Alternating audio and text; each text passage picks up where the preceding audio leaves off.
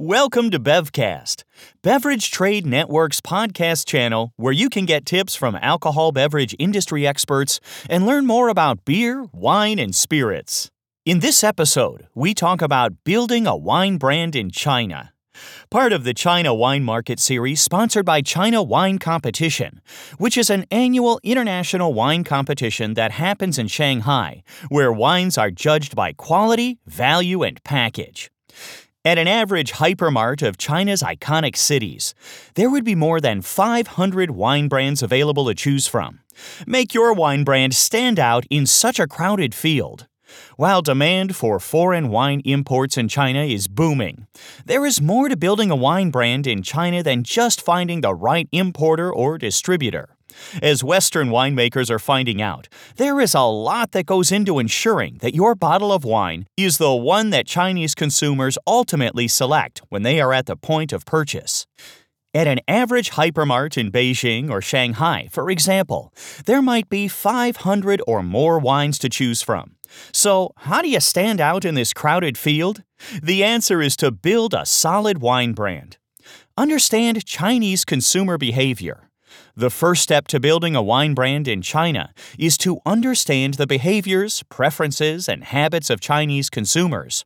According to UK based wine consultancy Wine Intelligence, the number one factor that determines how attractive your wine brand is to Chinese consumers is its relative prestige.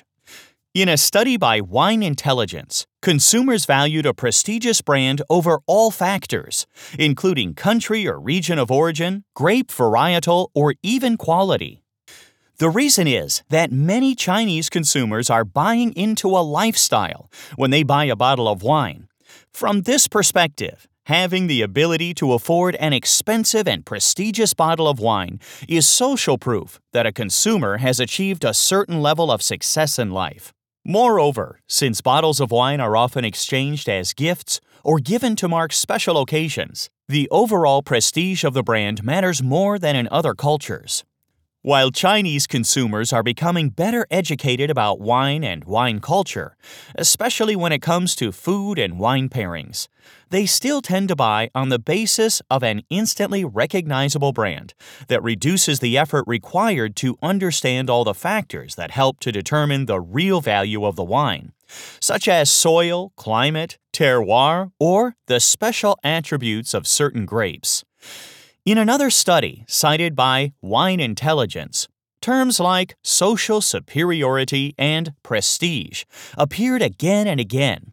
This is a clear sign that any successful brand must be able to convey a certain level of prestige. French winemakers, for example, have embarked on extensive efforts to build a recognizable brand around the Champagne region of France.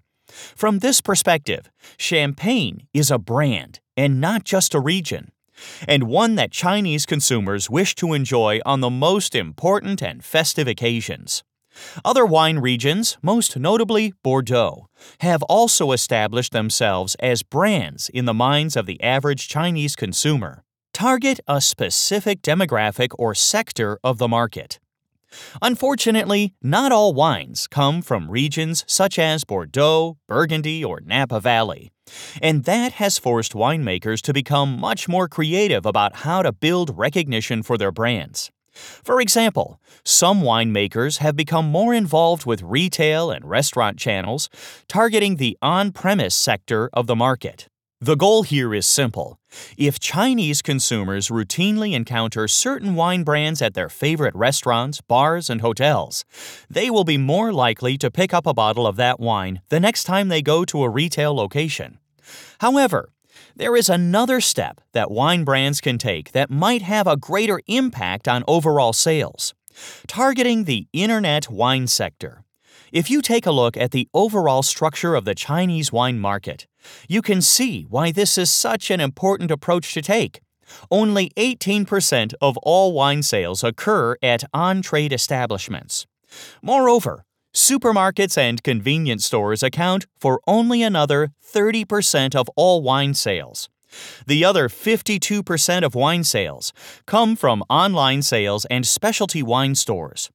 To see this strategy in action, take a look at what Australian winemakers are doing to improve the visibility of their wines in China.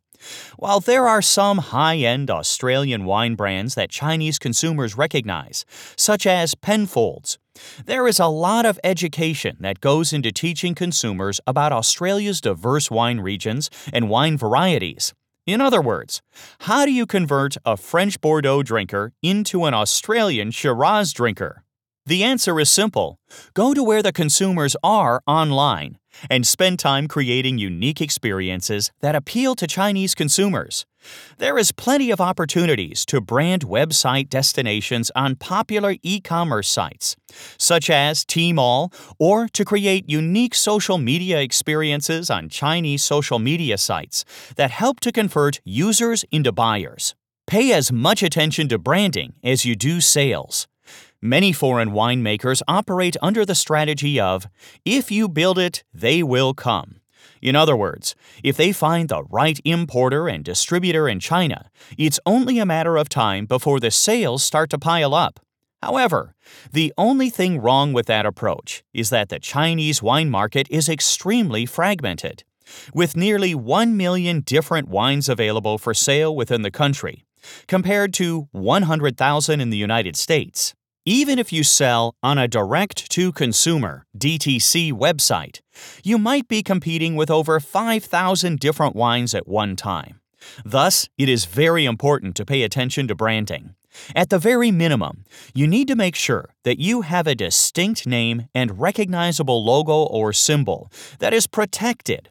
Otherwise, you run the risk of copycat winemakers using similar trademarks or logos. An unsophisticated consumer might reach for a bottle of Pinfolds, not realizing that it is a cheap copycat of Penfolds. In 2013, the French wine company Castel found this out the hard way.